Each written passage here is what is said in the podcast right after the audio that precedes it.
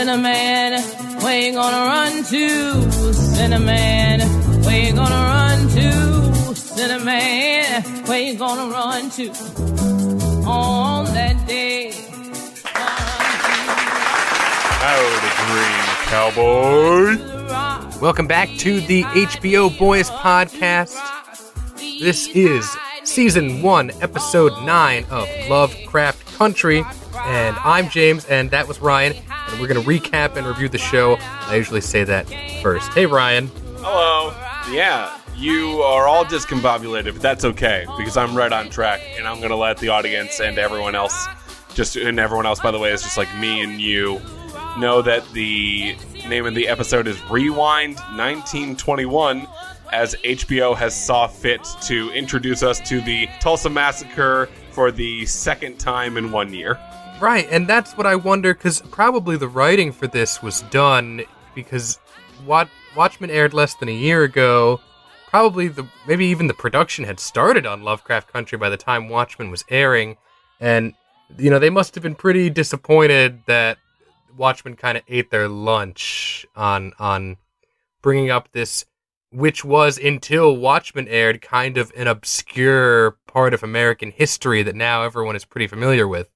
I mean, it only started being taught in schools in Oklahoma this year. Right, insane. Re- really nuts. And I'm not sure on this, but I would have to assume that Tulsa is at least mentioned in the book, so it would make sense for it to be in the television show. Now, if that's completely incorrect, I'm sure someone will write in and let me know because it just feels odd. Like I feel like they wouldn't have just created a storyline around Tulsa and the massacres for shits and giggles, especially when they knew that Watchmen was already going to be showing bits of said massacre.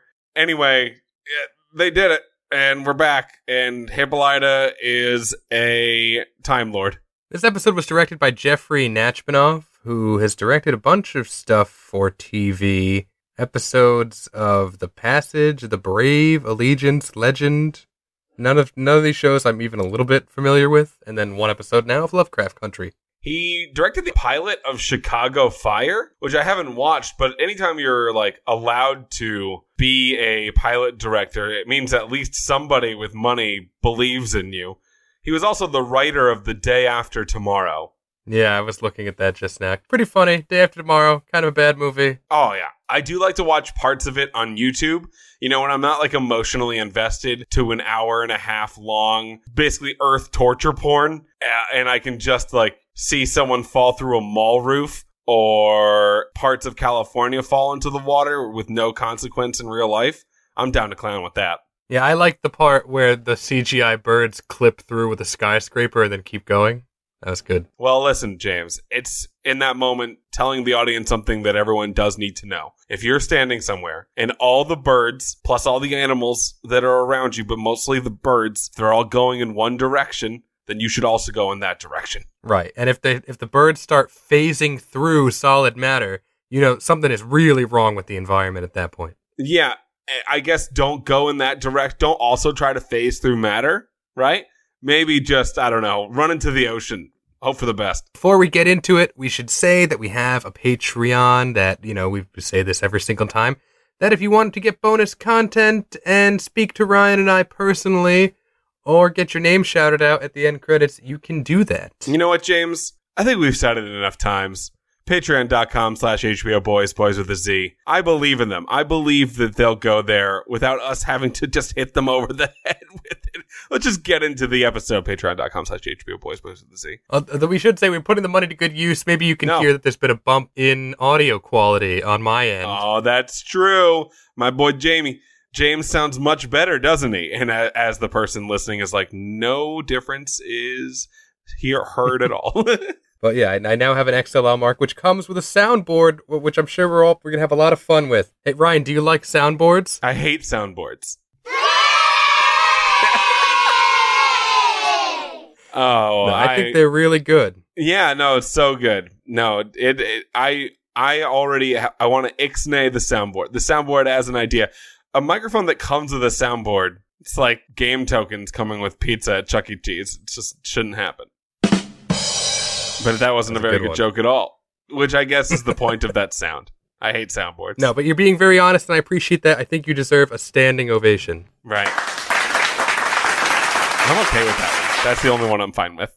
That one, Yeah, this, I'm seeking validation show at all uh, times. That it has fine. officially jumped the shark. There's no splash sound.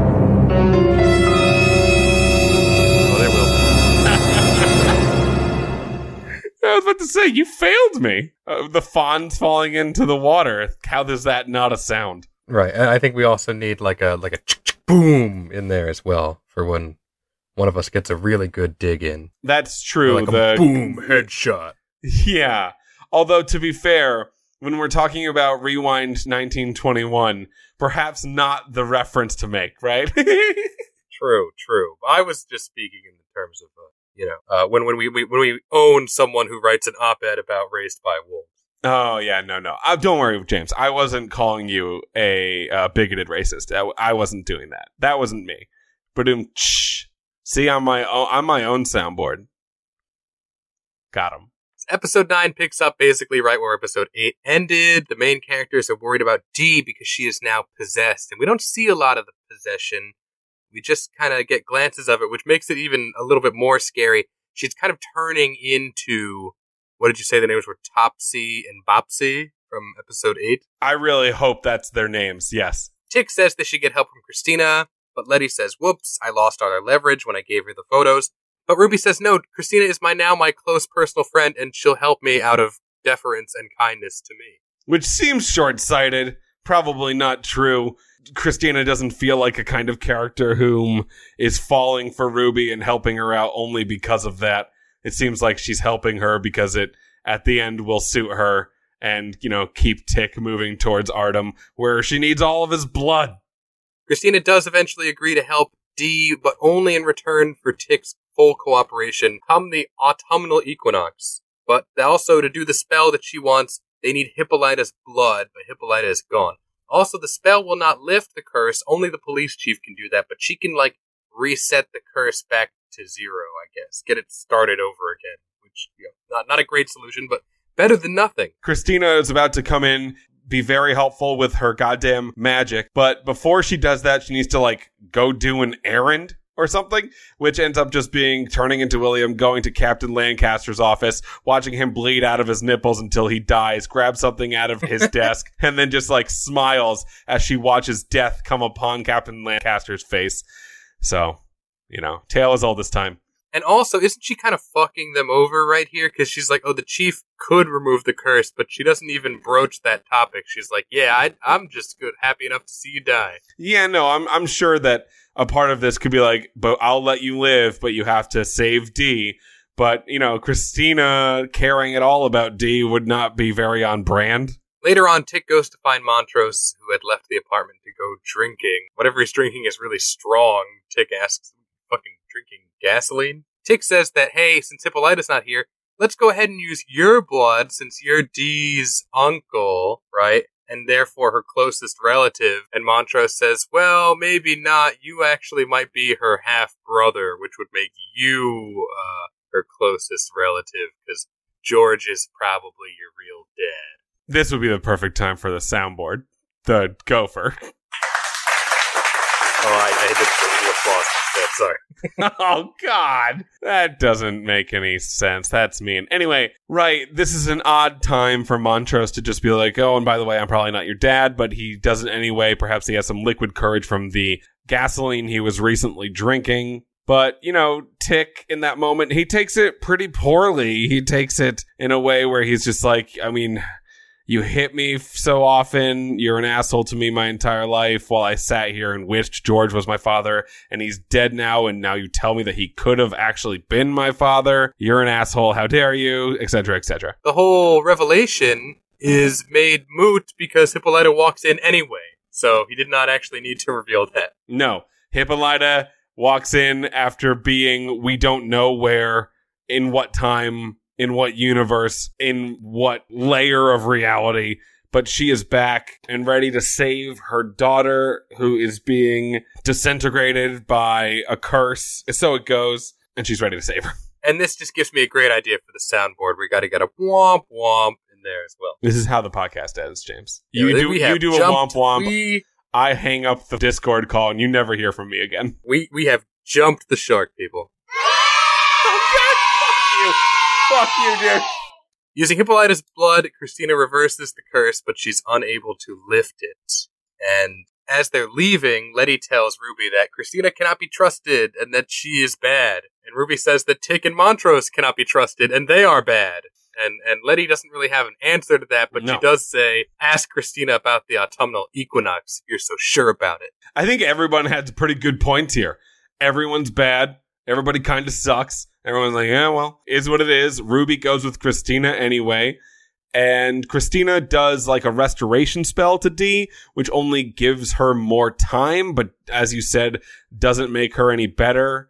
So they need to do more plot based stuff to save Dee's life. Hippolyta comes up with a pretty good plan. They're going to use Hiram's time machine, go back to 1920s Tulsa, and find the Book of Names right before the massacre takes place. You know, it's like Avengers Endgame. It's like, oh, we know where the book is and when it's going to be destroyed, so we'll grab it just before then, and it won't change anything about history. and we'll send Montrose back to the worst moment of his entire life, or at least like like a chain of the worst moments of his entire life, just like PTSD City, and uh, see how it goes. Put a really unstable, perhaps at one point recovering alcoholic who is now actually wasted. Just throw him back into Tulsa 1921. See how it goes. I'm sure I'll be fine.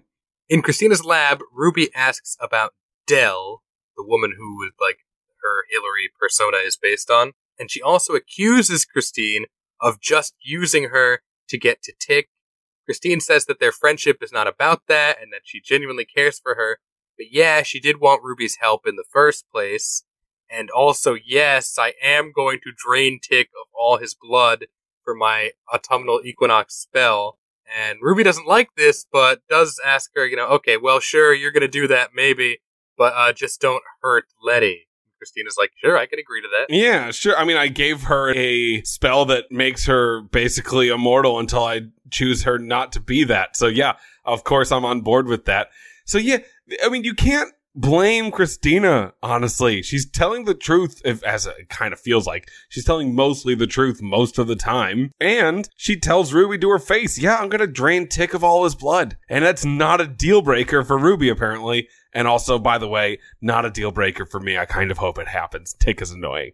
By the way, where's Ji-Ah? The fuck is, where's that lady? She was sitting at a table in, in the last episode. I, I, I don't know. Ji-Ah's like at the at the four seasons. I don't know, chilling out, waiting for the plot to happen. Do you think she's gonna come back at all? Do you think she sacrifices yeah, herself in the finale? Be in the finale, I know she. Do you think she dies in the finale? I mean, possibly. I, I wonder uh, how many main characters are they going to kill off? Looking at a possible season two, or if you know too many of them do die off, maybe that's an indication that they're not shooting for a season. Oh, P.S. And by the way, it is, I think, in- interesting to mention this episode written by Misha Green as well as Jonathan Kidd and Sonya Winton-Odamtten.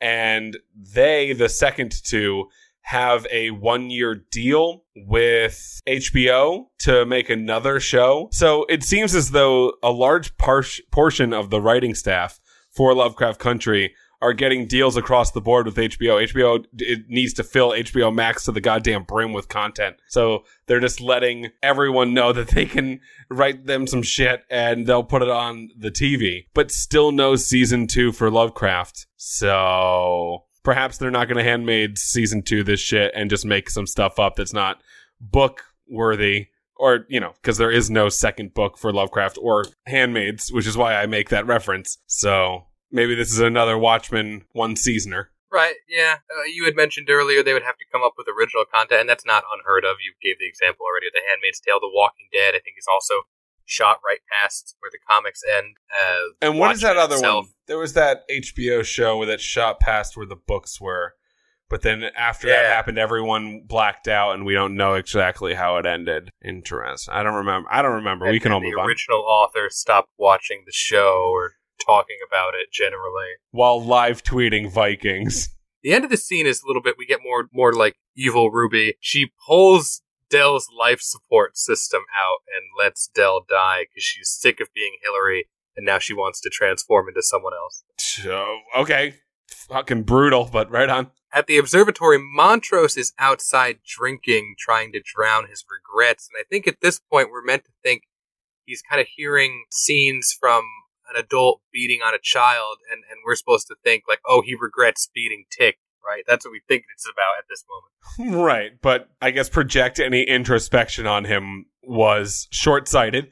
But they enter into the observatory, and Hippolyta makes it known to everybody that she is now basically a motherboard, which I think is a literal and figurative description simultaneously. Like she is a motherboard as well as a motherboard has shit in her wrists, is a time lord, can be hooked up to this dimension time machine, whatever the heck it is.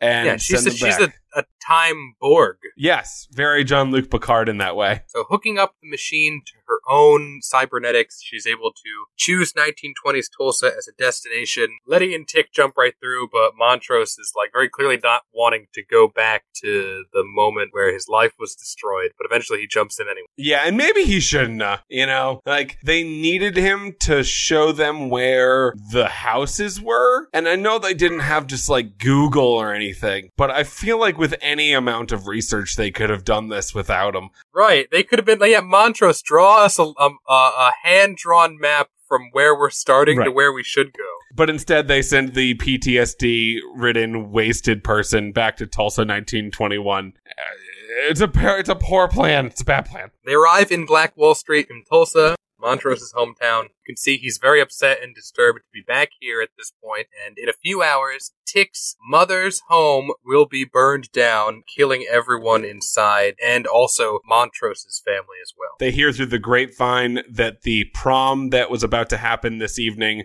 has been canceled. That lets Montrose know where on the timeline we are. He says that happened only hours before both my family and the next door's family, which is Tick's mother and his family, are also but going to die. So they get going while Hippolyta just chills. By the way, Dee's on the floor right next to her so that they can try to save her with the book of names, which is what they're specifically trying to go get from this house before it burns down. As they're walking the streets of Black Wall Street, Montrose is continuously having PTSD flashbacks, and Tick, you know, uh, Ever the Charmer responds by calling him a lousy drunk. And he's like, "Oh, you're you're gonna sit here and have PTSD flashbacks? You're a drunk. I hate you. You're not my real dad, and because you're not my real dad, I have no reason to try to love or forgive you, and we're through." I'm like, "Geez, Tick, read the room." yeah. I mean, it is a bit much. Tick is like, this is important and you're wasted.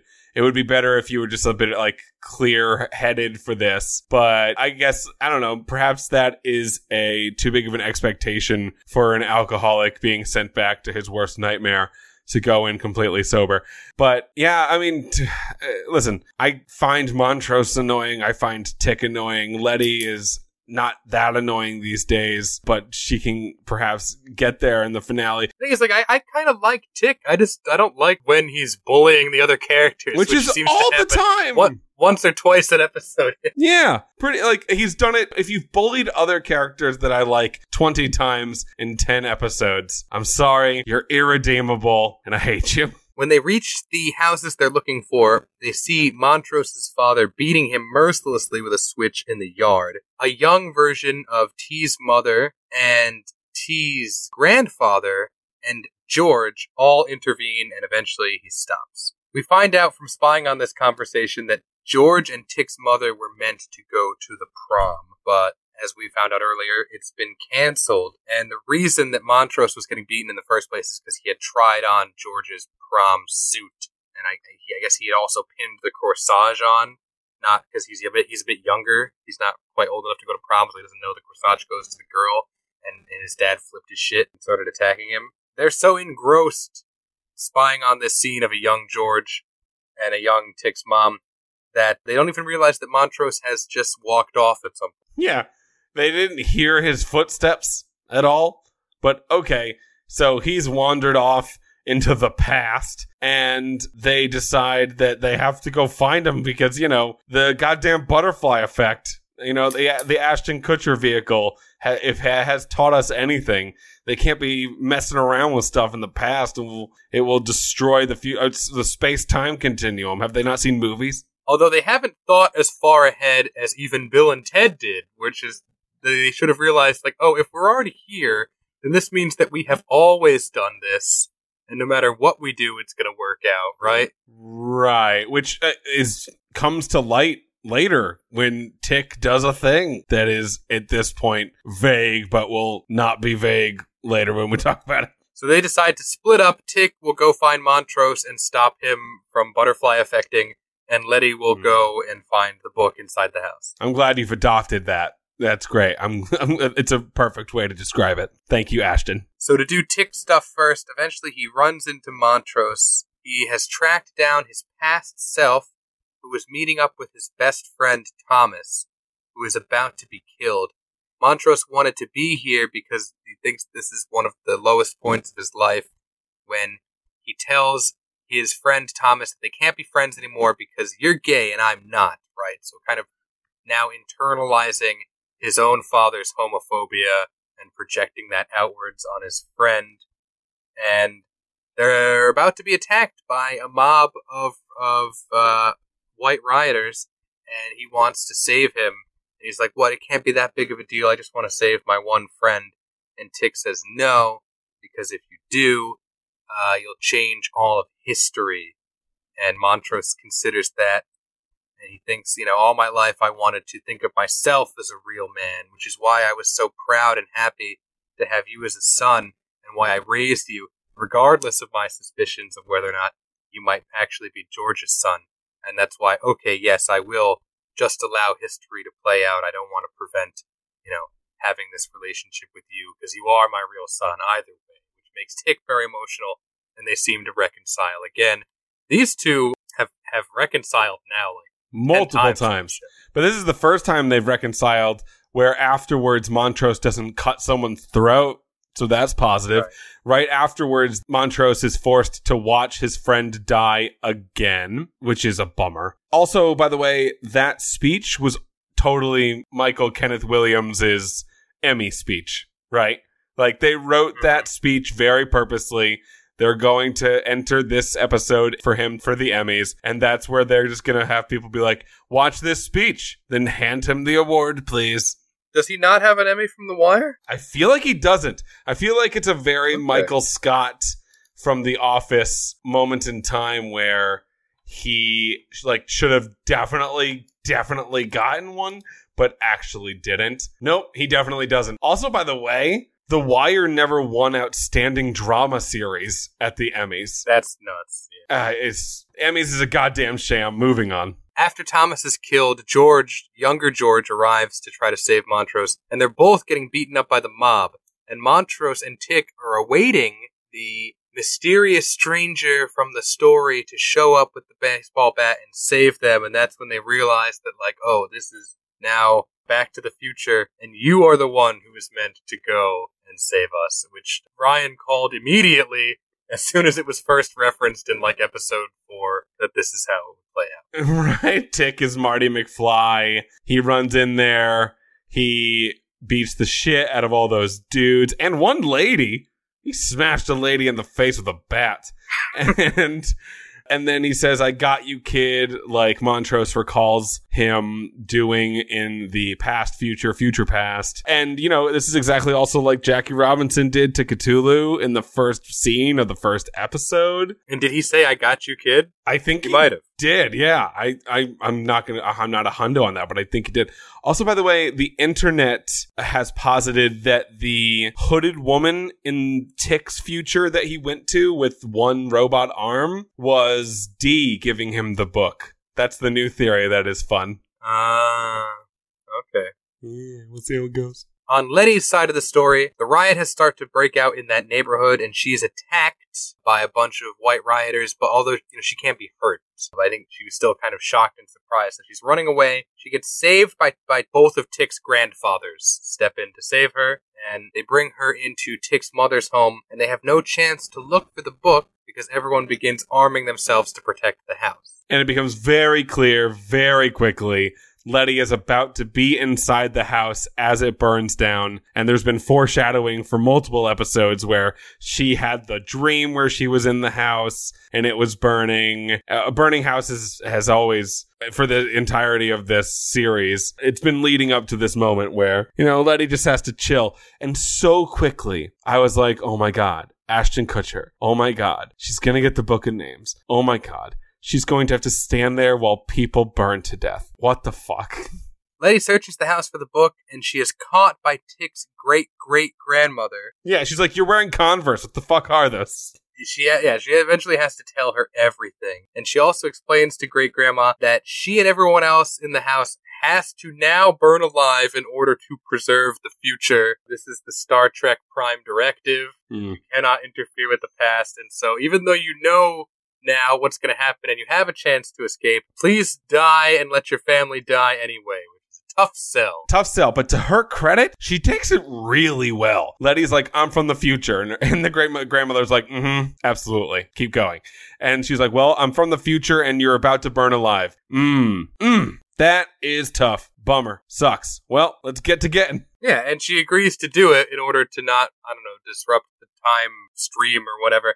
Gotta say, if my, you know, great grandson or my great grandson's fiance or whatever shows up in the past and is like, Great grandpa James, you're about to die and you need to just let it happen, I'd be like, Get fucked, the future. It's not happening. Exactly. I'd be gone while they blinked. Like they'd blink once and they'd be like, "Oh my god, where's great grandpa? He's the fuck out of here. He is running away on his hobbled little legs. He is not going to burn to death because you want him to. Fuck that." Black Wall Street Massacre ends up playing out just as it did in history. Montrose and Tick arrive back at the hotel room portal, but Letty is still missing, and they can't leave. They're here for the book, and she's the one who is supposed to bring it. Tick jumps through the portal to see what's up because it's kind of wavering, like it might close, and he sees that Hippolyta has basically been holding out as long as she can, and she's about to run out of strength, and the portal will close without her. Yeah, she's basically bleeding that white robot blood from the Ridley Scott. she universe. is, and I and I I was so confused. For me, her spitting up the white blood was like seeing Drogon in Westworld. I'm like, what does this mean? Yeah. As all of this is occurring, Montrose is still standing there like an idiot. He has a that thousand mile stare kind of thing going on. And then Letty is slowly but surely with the book of names in her hands that she got out of the safe with her great grandmother who is now melted, walking down the street, uh, still being invulnerable, walking through all the fires. The planes flying overhead, dropping bombs straight on her goddamn dome, but it's not affecting her at all. And she's walking super slow.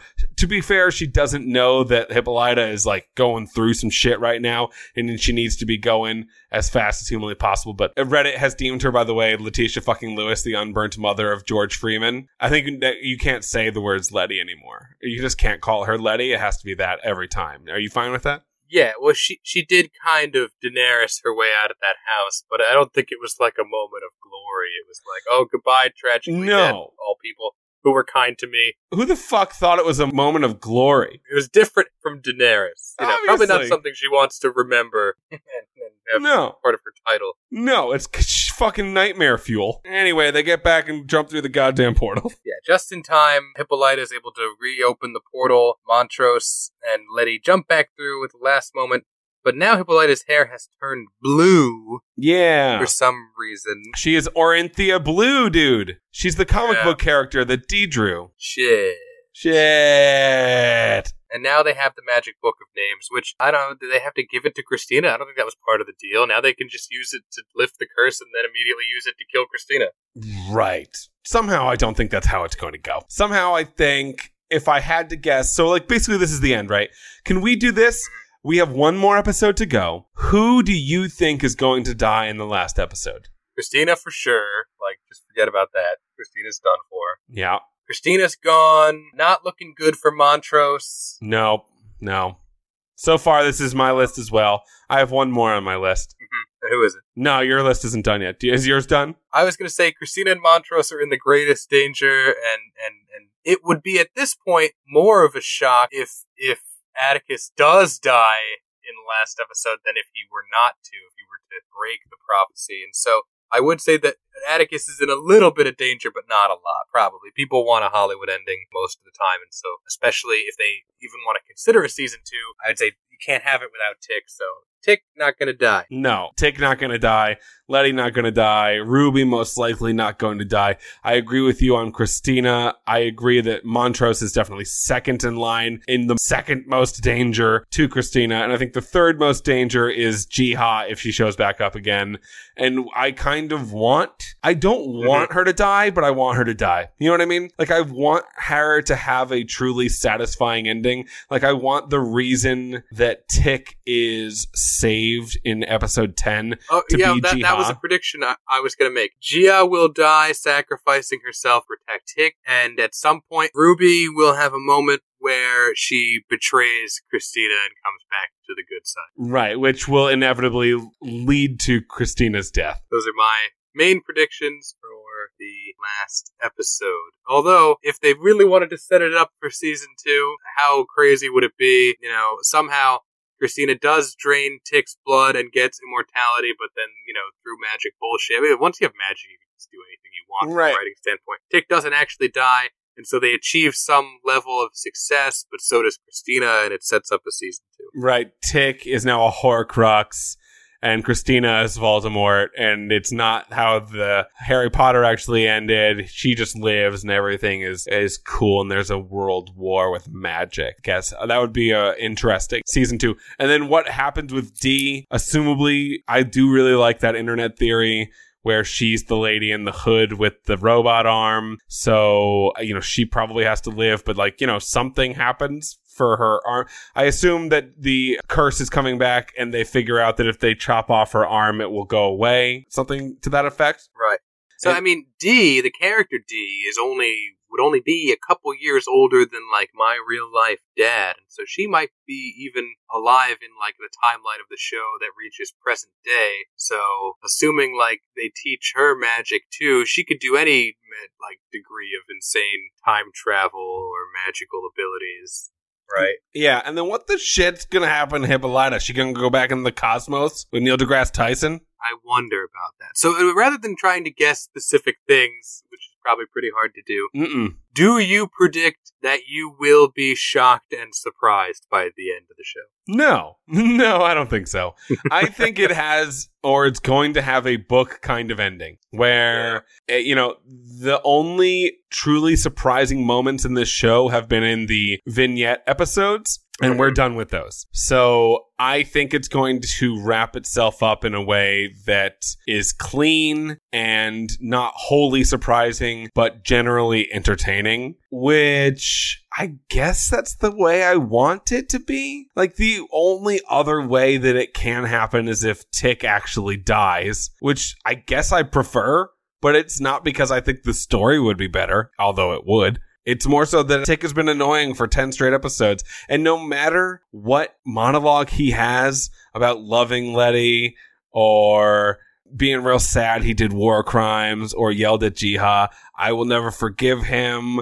Like he can't do anything in episode 10 where I'm just like, you know what? I like him now. Yeah, I am also predicting a feel good Hollywood ending, but hey, if they wanted to do, you know, Lovecraft genre fiction ending, that it should end in the darkest and worst way possible. Yeah, I think like the less likely ends to happen is Tick sacrifices himself for Letty. Christina sacrifices herself for Ruby. Montrose lives. Ji-Ah doesn't show up at all, which would be a goddamn travesty.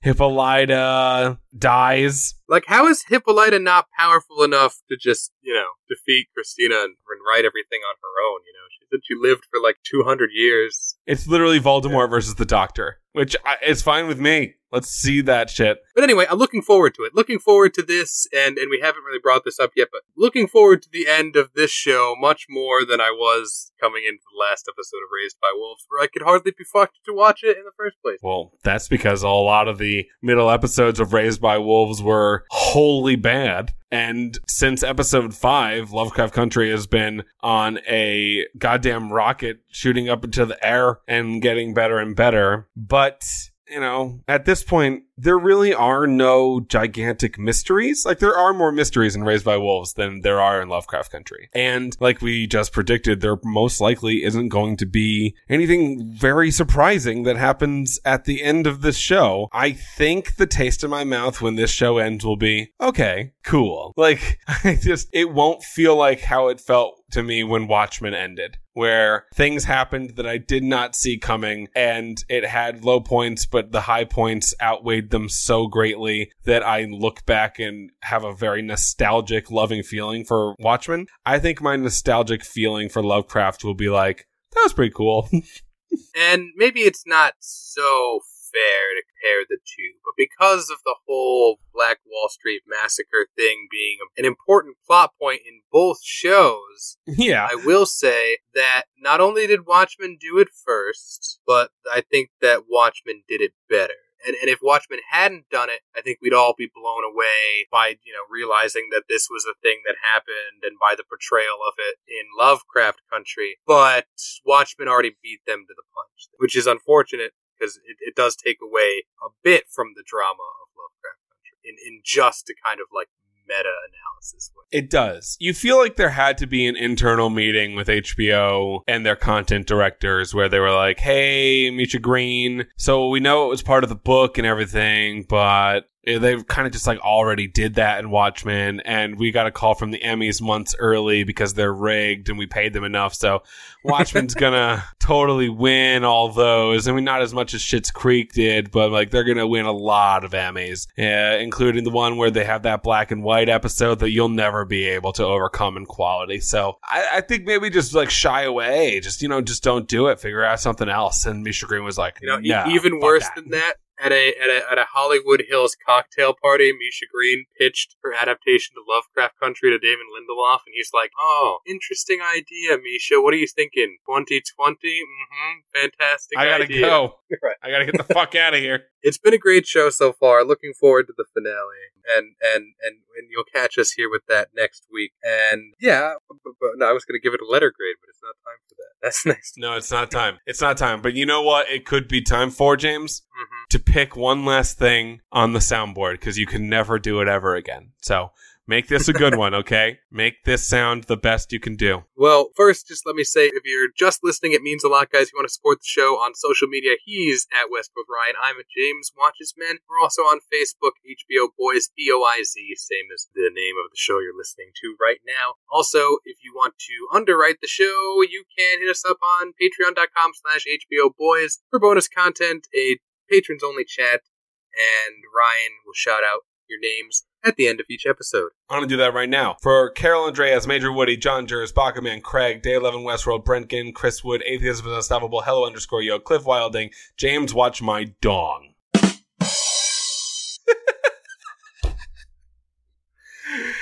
and Day 11 podcast, Nicole Harbaugh, Greg, and Anthony Wells. I did it backwards. I was really trying to mess you up. I knew you were going to do some shit. Well, to be fair, I knew you were going to do some shit because I very specifically asked you to.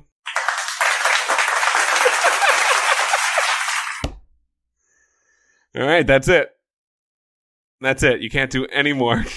We're gonna now retire the soundboard. I'm just gonna pull the buttons out, little uh, screwdriver maybe. yeah, it took you months to get this. Throw it out immediately. Those of you listening, you'll know now uh, what's going on with my voice, but Ryan doesn't know because he can't hear what goes through the soundboard. But we all know now that I'm doing a funny voice with, uh, with the soundboard, and, and Ryan has no idea. God damn. I I don't like this. I don't like this one bit.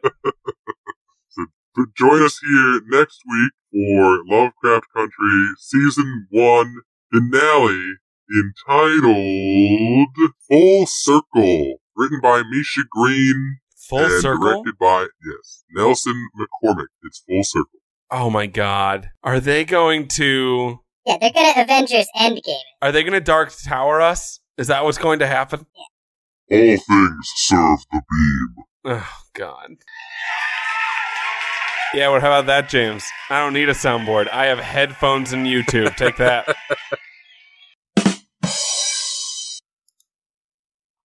I swear to God, if your That's voice was high pitched and weird.